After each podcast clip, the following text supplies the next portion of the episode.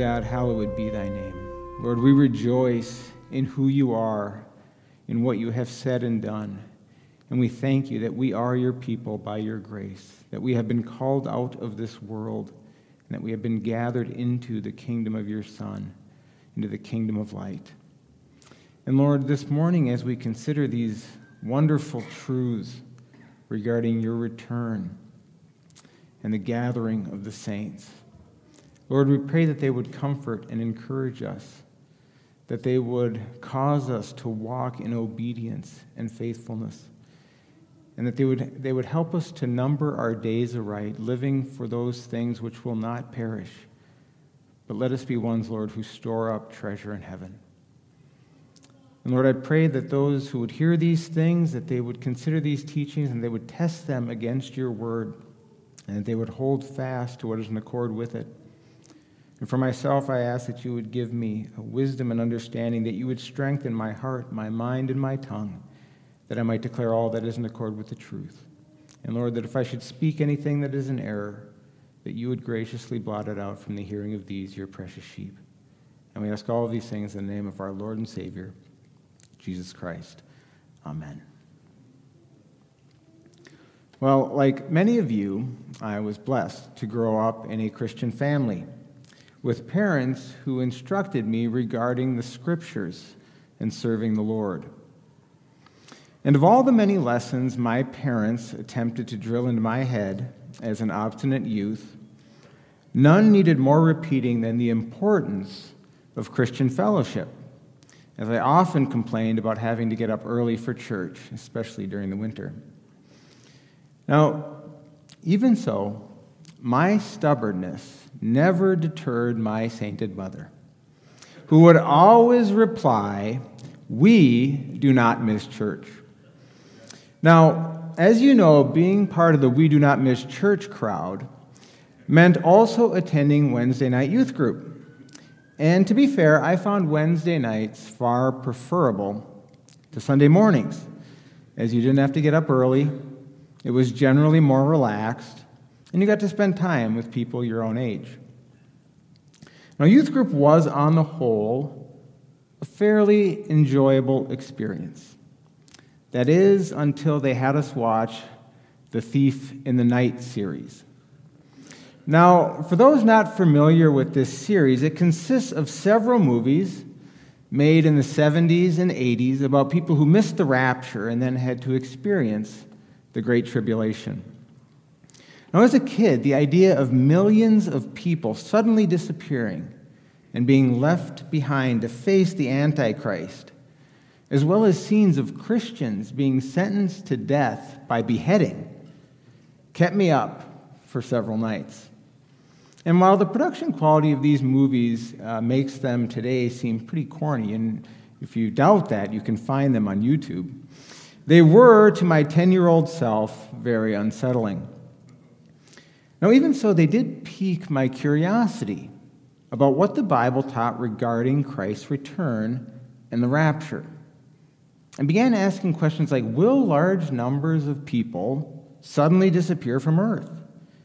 And if so, will this be a visible or an invisible event? Which signs, if any, will signal Christ's return? And who will endure the Great Tribulation? Now, as you know, believers have discussed these questions for years, and they're still debated in the church today as we eagerly await the coming of Christ. Thus, as we continue in our Divine Doctrines series today, we're going to examine what the scriptures tell us about the Lord's return and rapture as we seek to better understand the general timeline of these events. So, to begin, let's open our Bibles now to Matthew chapter 24. Matthew chapter 24, and we'll begin by reading verses 1 through 14.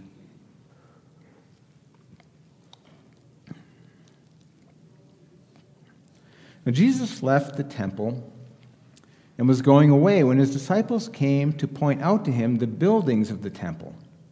But he answered them, You see all these, do you not? Truly I say to you, there will not be left here one stone upon another that will not be thrown down. As he sat on the Mount of Olives, the disciples came to him privately, saying, Tell us, when will these things be, and what will be the sign of your coming in the end of the age?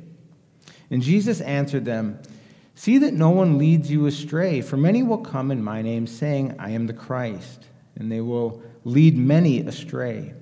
And you will hear of wars and rumors of wars, so that you are not alarmed, for this must take place, but the end is not yet.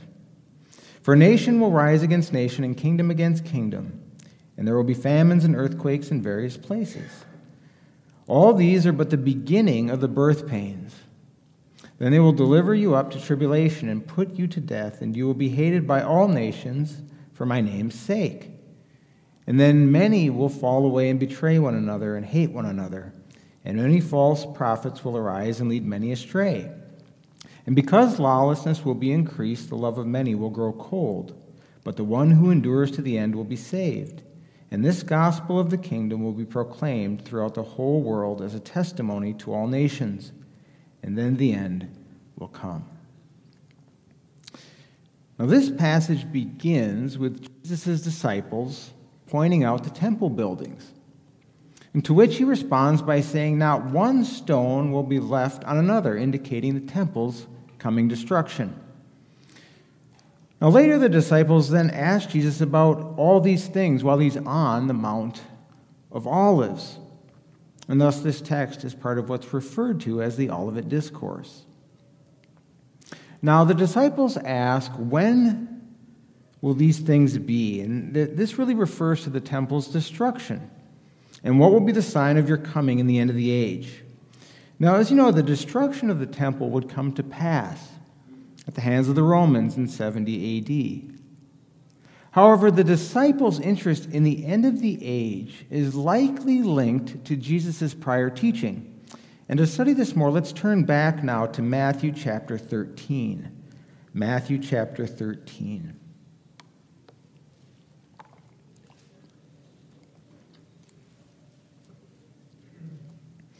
Now, in this chapter, Jesus first gives the parable of the wheat and the weeds before explaining this parable, starting in verse 37 of Matthew 13, saying this The one who sows the good seed is the Son of Man. The field is the world, and the good seed is the sons of the kingdom. The weeds are the sons of the evil one, and the enemy who sowed them is the devil. The harvest is the end of the age, and the reapers are angels. Just as the weeds are gathered and burned with fire, so will it be at the end of the age. The Son of Man will send his angels, and they will gather out of his kingdom all causes of sin and all lawbreakers, and throw them into the fiery furnace. In that place there will be weeping and gnashing of teeth, and then the righteous will shine like the sun in the kingdom of their Father. He who has ears, let him hear. Now, Jesus teaches here that the good seed, or wheat, that is the righteous, and the bad seed, or the weeds, that is the wicked, will grow up together, both now and throughout the millennium, which is this, the Son of Man's kingdom. However, there will then be a harvest at the end of the age, when the wicked are gathered out of Christ's kingdom and they are thrown into the fiery furnace, which refers to them being cast into the lake of fire at the great white throne judgment. Now, as we've discussed previously in this series, this judgment occurs at the very end of the age, just before the coming of the new heavens and new earth that are associated with the kingdom of God or the kingdom of the Father, as Jesus says here. However, the end of the age is really a prolonged period of time which is also referred to as the day of the Lord, that starts with Christ coming on the clouds and ends with the great white throne, a period of more than a thousand years. Thus, as we turn back to Matthew 24, Christ's previous teaching in Matthew 13 about the end of the age is likely in the background of the disciples' question about the sign of his coming and the end of the age. Yet, unlike in Matthew 13, where Jesus discussed what concludes the end of the age, what concludes the day of the Lord, in Matthew 24, he discusses what begins the day of the Lord, as well as the time leading up to this prophetic era. Now, regarding the general signs associated with his coming, Jesus begins by speaking of them as birth pains, indicating that, like with labor pains of childbirth, these things will continue to grow in both frequency and severity leading up to his return. Now, the first of these birth pains is the increase of false Christs who seek to lead many astray. And this was already a reality in the first century, according to 1 John 2:18, which says, "Children, it is the last hour. As you have heard the, that Antichrist is coming, so now many antichrists have come." And this passage illustrates the birth pains concept well. As John says, many antichrists have come, and they will continue to arise, as Jesus promises, even as the great and final antichrist is still yet to come in the future. Now, Jesus, is, Jesus continues here saying, They will hear of wars and rumors of wars as nation rises against nation, as well as famines and earthquakes in various places, meaning such things will increase as we approach Christ's return. Even so, these are the beginning of the birth pains. For the end is not yet, meaning that false Christs, wars and famines, natural disasters, and the like, all of these things that have been with us since the day of Christ until now are, in and of themselves, not definitive signs, but rather general conditions that will continue to proliferate as we grow closer to the Lord's return. In verse 9, Jesus says, They will then be delivered up to tribulation and put to death, for they'll be hated by all nations on account of his name. And because of this, many will fall away, meaning they will turn away from the faith. They will deny it. And furthermore, false prophets will lead many astray as lawlessness increases as the love of many grows cold. However, we read that the one here who endures to the end, the one who perseveres during and through this time of trial and tribulation, will be saved. Finally, Jesus says the gospel of the kingdom will be proclaimed to all nations, and then the end will come, meaning the day of the Lord that ends the age will then begin. Now, we should note here that the end of the age is related to but distinct from the last days, which started with Christ's first coming, as we read in Hebrews 1 1 and 2, which says, Long ago, at many times and in many ways, God spoke to our fathers by the prophets, but in these last days, he has spoken to us by his Son. Ultimately, the day of the Lord that ends the age is the final day or the final period of these last days that started with Christ's incarnation. Thus, just as the last days began with Christ's first coming, so too will the end of the age begin with his return. So, in this opening section of the Olivet Discourse, Jesus gives us a thumbnail sketch of the timeline from the beginning of the birth pains through to the commencement of the end of the age that starts when he returns. However, as we continue in Matthew 24, Jesus will now go back and discuss an infamous and unique sign that was spoken of by the prophet Daniel. Let's read Matthew 24, verses 15 through 28. So when you see the abomination of desolation spoken of by the prophet Daniel standing in the holy place, let the reader understand. Then let those who are in Judea flee to the mountains. Let the one who is on the housetop not go down to take what is in his house. And let the one who is in the field not turn back to take his cloak. And alas for women who are pregnant and for those who are nursing infants in those days. Pray that your flight may not be in winter or on a Sabbath. For then there will be great tribulation, such as has not been from the beginning of the world until now, no, and never will be. And if those days had not been cut short, no human being would be saved. But for the sake of the elect, those days will be cut short. Then if anyone says to you, Look, here is the Christ, or there he is, do not believe it.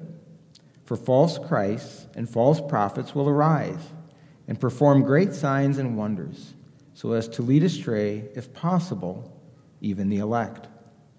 See, I have told you beforehand. So if they say to you, Look, he is in the wilderness, do not go out. If they say, Look, he is in the inner rooms, do not believe it.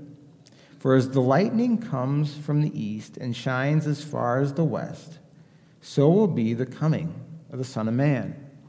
And wherever the corpse is, there the vultures will gather. After discussing the birth pains, all of which have occurred throughout history and will continue to increase as we approach the end of the age, Jesus now speaks about something that is unique and distinct something that has not yet occurred either in his day or in ours, and that is the abomination of desolation that's committed by the Antichrist.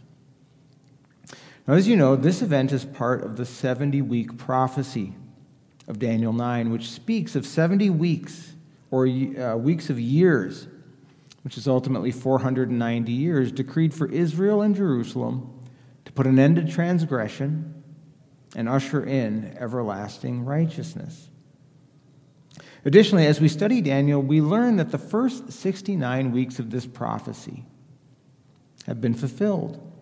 And today we await the coming of the 70th week, a week that's associated with a covenant, according to Daniel 9:27, which says, "And he, that is the antichrist, shall make a strong covenant with many for one week." And for half of the week he shall put an end to sacrifice and offering.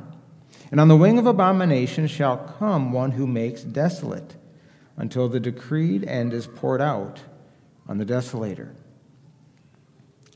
Now, while the ESV says the Antichrist will make a strong covenant, the Hebrew word translated as make can really mean to make, strengthen, or confirm. And therefore, this covenant may be a new one that he makes or an existing one that he confirms or strengthens. Now, furthermore, this covenant that the Antichrist makes or confirms is with the many. And the many here is a reference to Israel. And it lasts for one week, which is seven years. However, while we're told this covenant ultimately begins the 70th week of Daniel, we are not given additional details regarding it other than for half of the week, or three and a half years into this covenant, the Antichrist will put an end to sacrifice and offering, meaning these old covenant practices have been reinstituted in Jerusalem at this time. Now, additionally, in 2 Thessalonians 2, a text that we'll study more in a moment, we read that the Antichrist will take his seat in the temple and proclaim himself to be God, indicating that Israel's sacrifices and offerings at this time will take place in a rebuilt temple.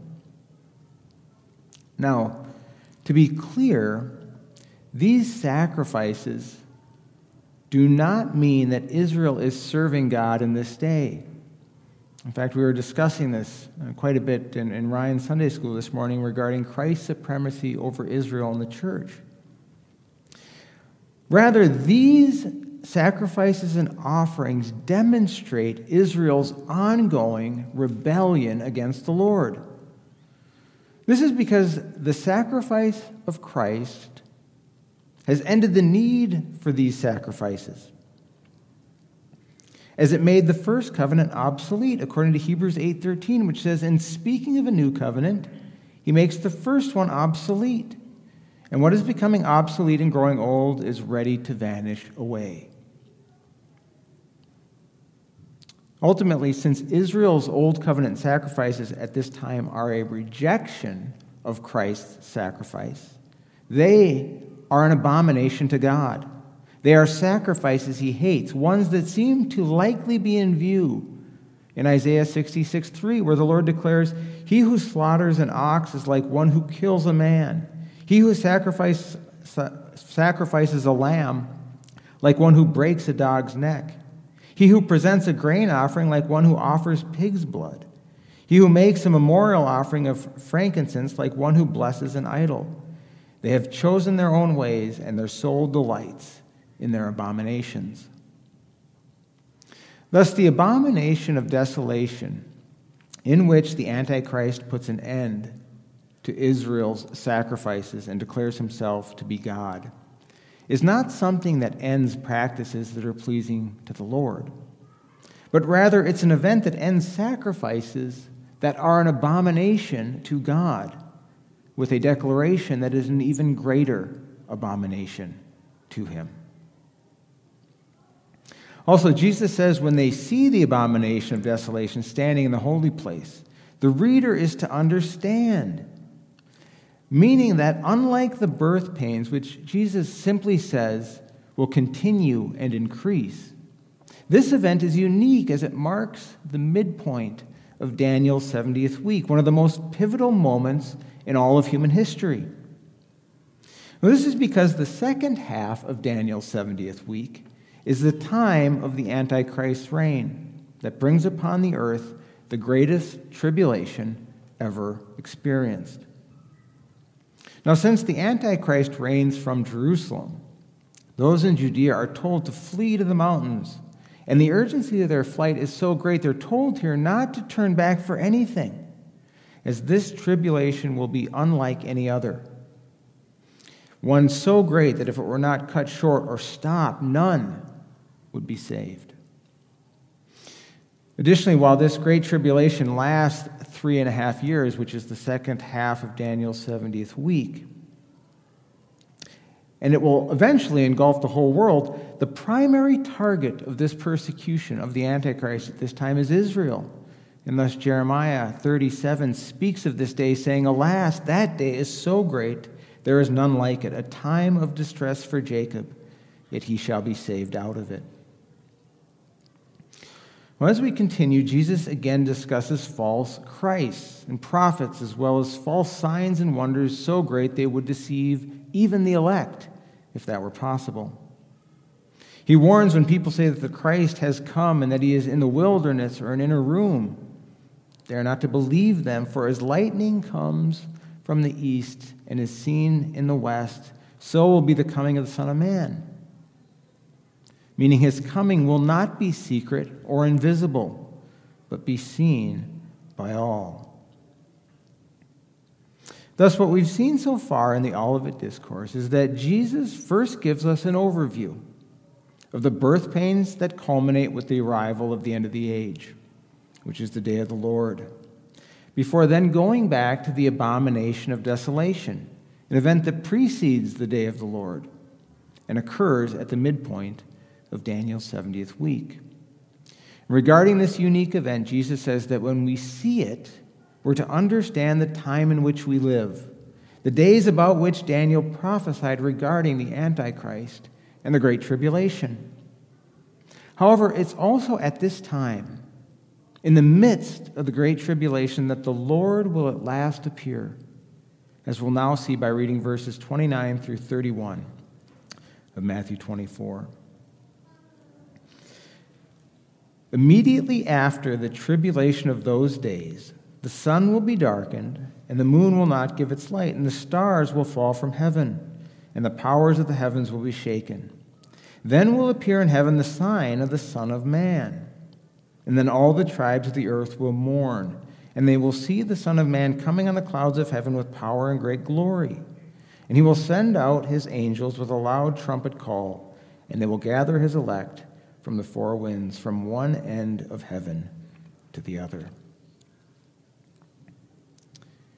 Now, here Jesus discusses the relief and blessing that his people will experience at his return, saying that immediately after the tribulation of those days, the days of tribulation which begin at the abomination of desolation, then the sun will be darkened, the moon will not give its light, the stars will fall from heaven, and the powers of the heavens will be shaken. Now, these same celestial signs are associated with the coming of the Lord and with the coming of his day throughout the Old Testament. As we see in passages like Joel 2 30 and 31, which declares, And I will show wonders in the heavens and on the earth, blood and fire and columns of smoke. The sun shall be turned to darkness and the moon to blood before the great and awesome day of the Lord comes. Likewise, we read in Joel 3, verses 14 and 15 For the day of the Lord is near in the valley of decision. The sun and the moon are darkened, and the stars withdraw their shining. Thus, just as Joel promised these celestial signs will immediately precede the day of the Lord, so too does Jesus declare that these signs will immediately precede his coming. Ultimately, this is because the Lord's return is the opening event of the day of the Lord. And to study these celestial signs further, let's turn now to Revelation chapter 6. Revelation chapter 6.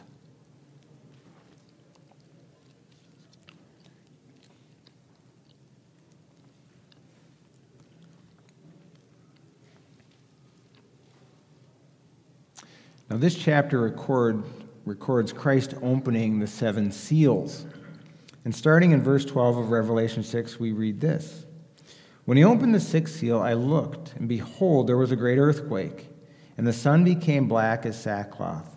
The full moon became like blood, and the stars of the sky fell to earth, as the fig tree sheds its winter fruit when shaken by a gale. The sky vanished like a scroll that is being rolled up, and every mountain and island was removed from its place.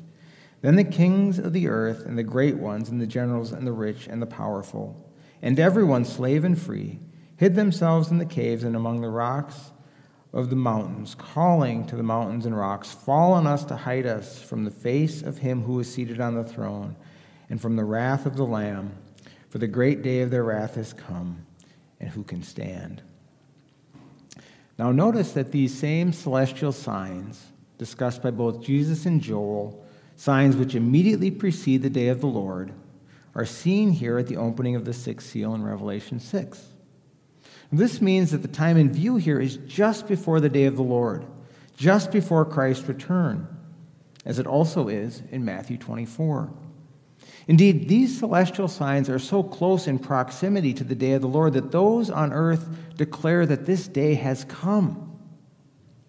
Additionally, Jesus promises in Matthew 24 that when he comes, all the tribes of the earth will mourn, which is the same reaction of those here in Revelation 6, who ask for the mountains and rocks to fall on them, that they might be spared from the divine wrath that this day brings for God's enemies.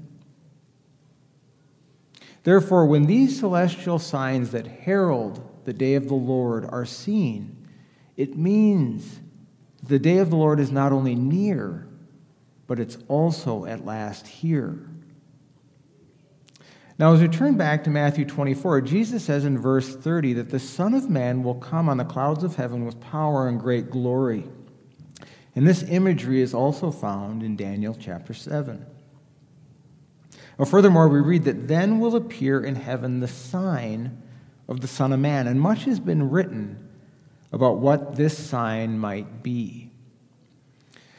However, I think a better understanding of this phrase is simply that the appearing of the Son of Man is the sign that appears in heaven because the Lord's coming on the clouds is the first event that initiates the day of the Lord.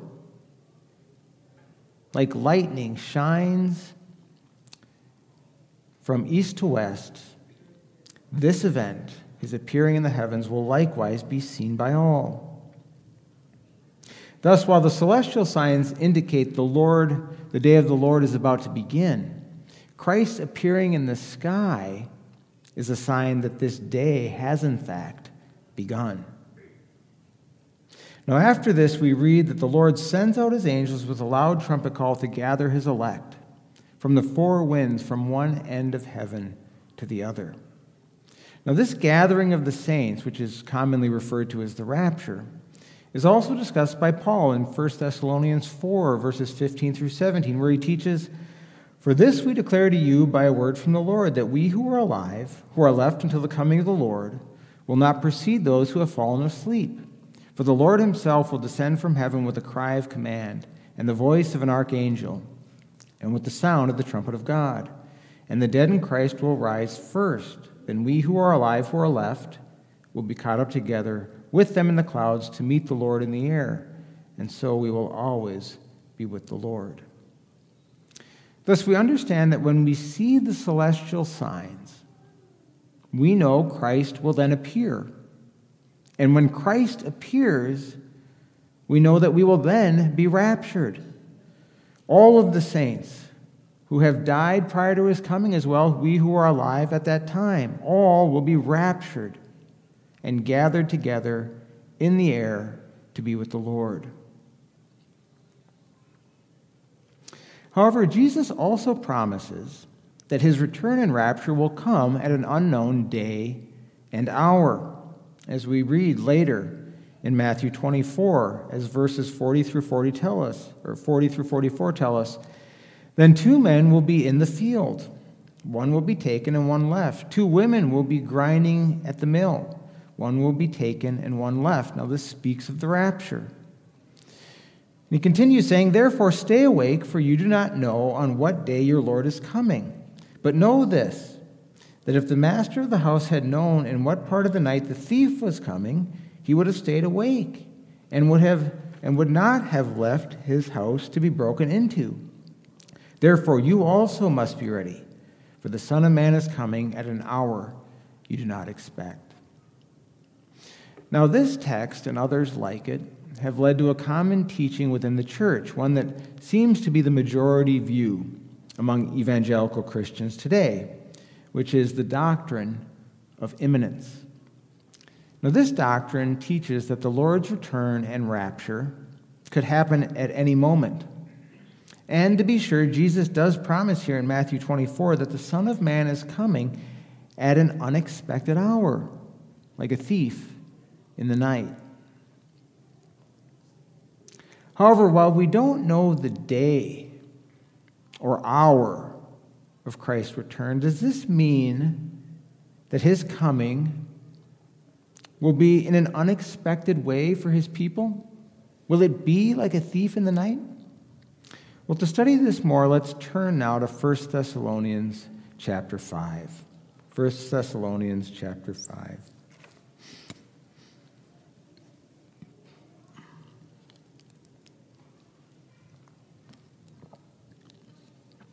Now, starting in verse 1 in 1 Thessalonians 5, we read this.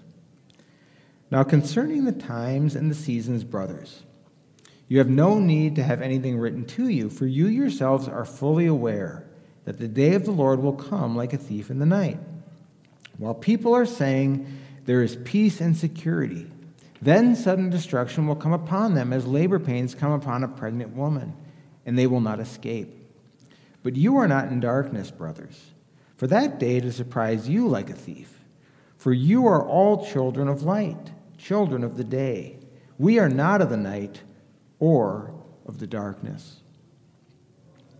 Now, in this passage, Paul says that you, and the you here refers to the believers in Thessalonica, to whom he is writing according to the opening of this epistle. Now, these ones are fully aware that the day of the Lord will come like a thief in the night. And he uses that same phrase, so he's echoing Christ's teaching. However, notice then that he clarifies to whom this day will come in this unexpected way. Those who are suddenly destroyed and do not escape.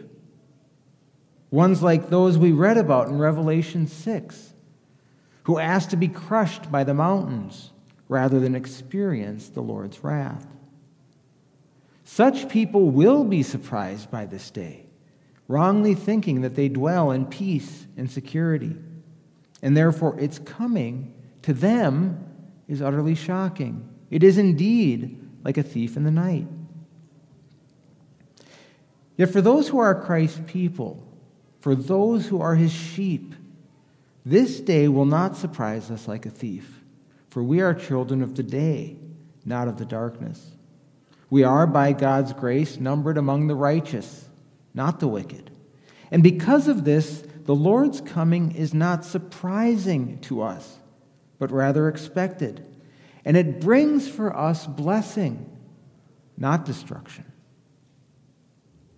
Now, furthermore, the idea that this day would surprise us, that it would surprise the elect like a thief in the night, seems utterly at odds with the fact that Christ, the prophets, and the apostles all tell us much about this day, as well as how we are to live in light of its sure coming.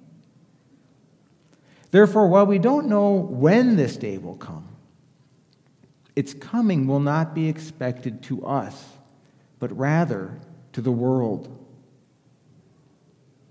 Now, even so, the fact that believers live in the expectant hope and assurance that the day of the Lord will come, this doesn't necessarily negate the idea that its coming could be imminent. So, could Christ return and could the rapture commence at any moment? Could the day of the Lord come even today? Well, to examine these questions more, let's turn now to 2 Thessalonians chapter 2.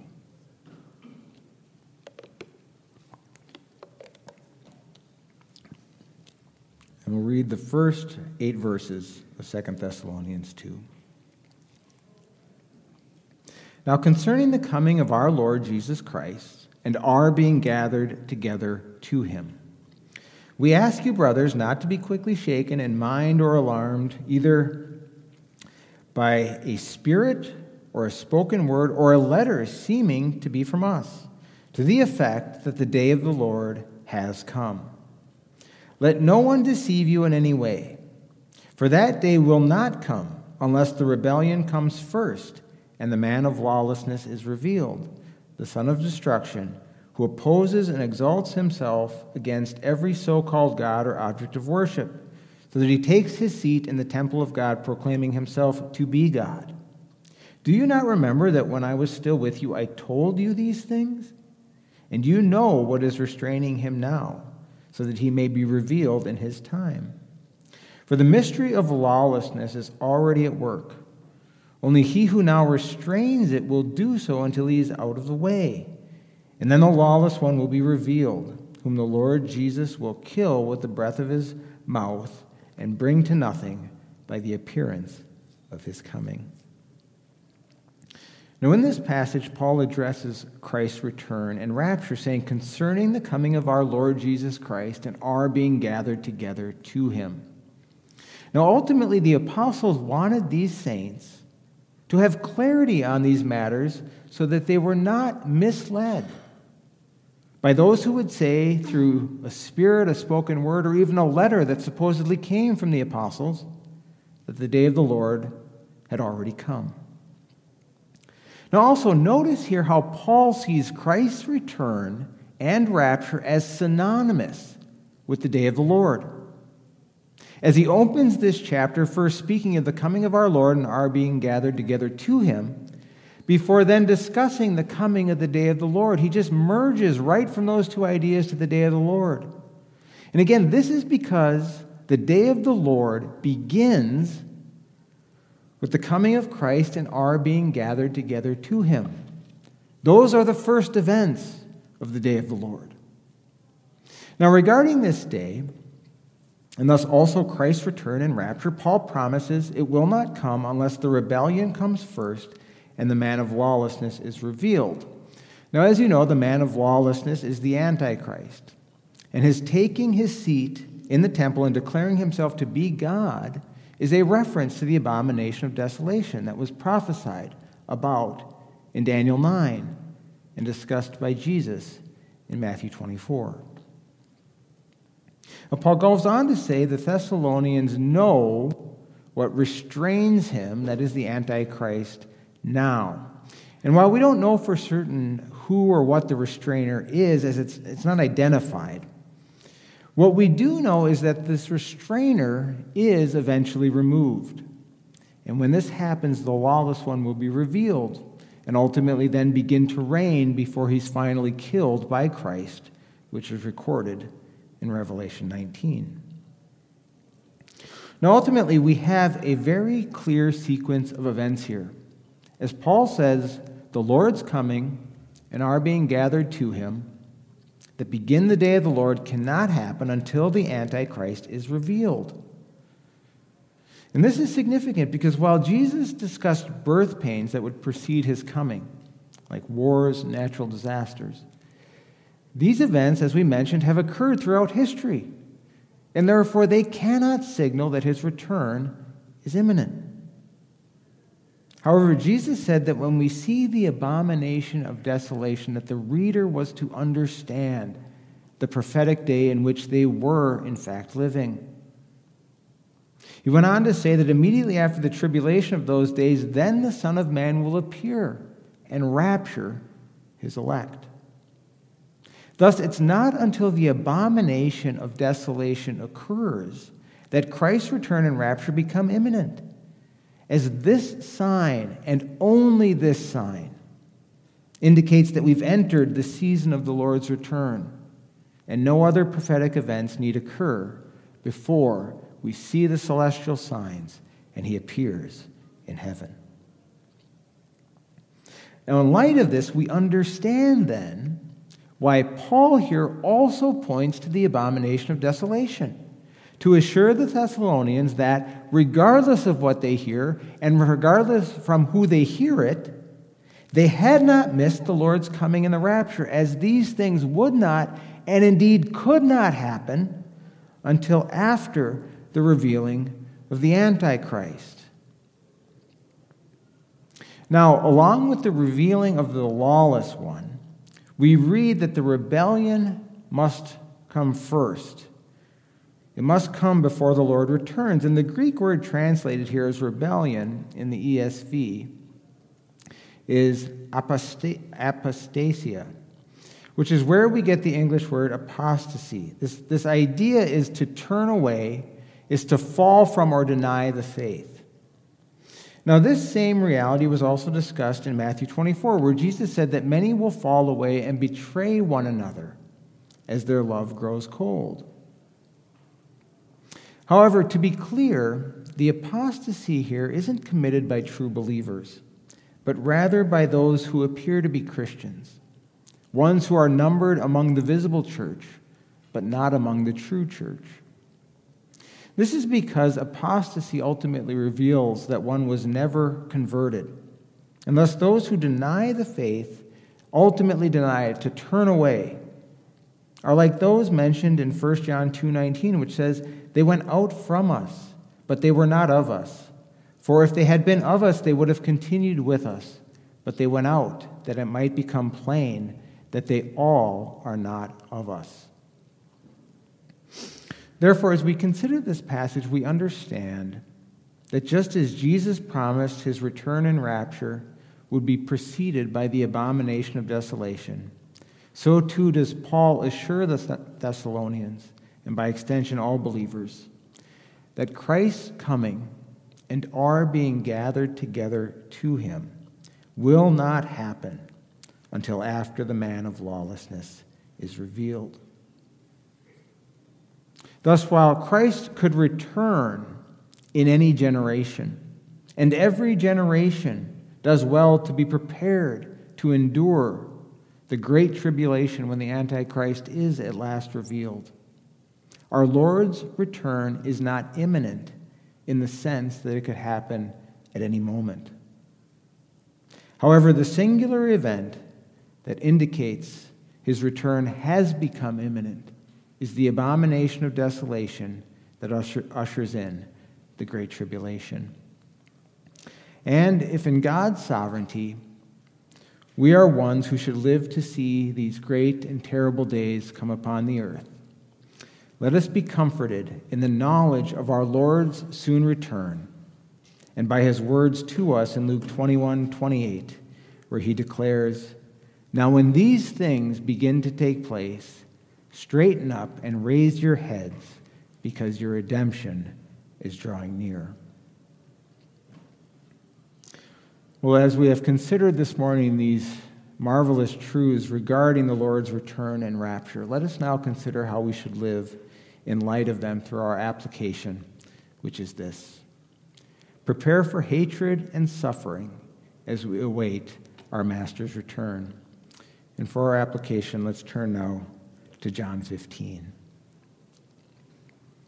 John 15, verses 18 through 20. If the world hates you, know that it has hated me before it hated you. And if you are of the world, the world would love you as its own. But because you are not of the world, but I chose you out of the world, therefore the world hates you. Remember the word that I said to you a servant is not greater than his master. If they persecuted me, they will also persecute you. And if they kept my word, they will also keep yours. Now, as we saw today, the time leading up to the Lord's return will involve great tribulation, days in which believers are hated and put to death for the name of Christ. However, while the persecution of those days will surely be greater than ever before, Exceedingly great persecution for the name of Christ is a reality for many saints around the world, even today, in accord with the promise here that we read in John 15. Now, ultimately, the world's hatred for believers is really an expression of its hatred for Christ and of its hatred for His Word. They hate us because He has chosen us out of the world we are not of it. We are not like them. We are like them in that we are fallen, but we have been chosen out of them. We have been born again. We are sons of the Most High God.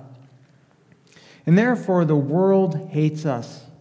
And indeed, this vitriol against God's word and against his Son and against his people is probably no better demonstrated than it is in Acts 7, where the crowd to which Stephen preached was so enraged by his message that they gnashed their teeth at him and immediately stoned him to death.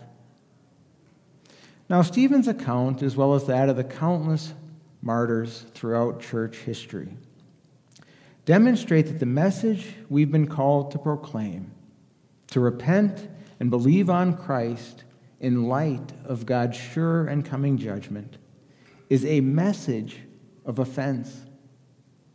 Indeed, proclaiming these things enrages the world and quite often leads to persecution in various forms and degrees. Now, because of this, it's really not surprising that the message of most churches today focuses almost exclusively on God's love and His grace, speaking much about the wonderful plan He supposedly has for everybody's life, rather than exhorting the world to repent and believe on Christ to be saved from the wrath of God. Now, the next time we're in this series, we're going uh, to dig into these matters more fully as we explore the Great Commission. However, for our purposes today, let us remember that our Lord was finally put to death, not for what he did, but instead for what he said. And while many flocked to his miraculous works, his difficult words are what eventually separated those who followed him only for a little while from those who followed him to the end. Therefore, may we be ones who boldly and faithfully proclaim God's word and endure well the world's hatred for doing so as we await our Lord's return. As we do, let us remember his promise to us in Matthew 5, verses 11 and 12, where he declares, Blessed are you when others revile you and persecute you and utter all kinds of evil against you falsely on my account. Rejoice and be glad, for your reward in heaven is great. Amen. Amen. Maranatha. Come quickly, Lord Jesus. Let's pray.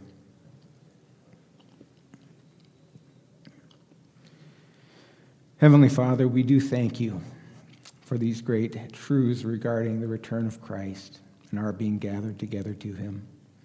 And Lord, we pray that whatever time you have ordained for us upon this earth, that you would cause us to be faithful to the calling we have to proclaim the whole counsel of God to the very ends of the earth.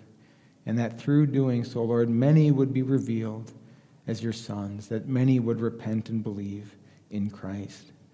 And Lord, whether our proclamation of your word is met with repentance or resistance, let us be faithful in the work at hand. Lord, loving you and loving others through doing so, knowing that you are glorified in these things. And Lord, we do look forward to the day of your coming. May you cause us to remain faithful every day until then. And may we soon, very soon, see Christ in the sky and be gathered together to him. And we ask this in his name and for your glory. Amen.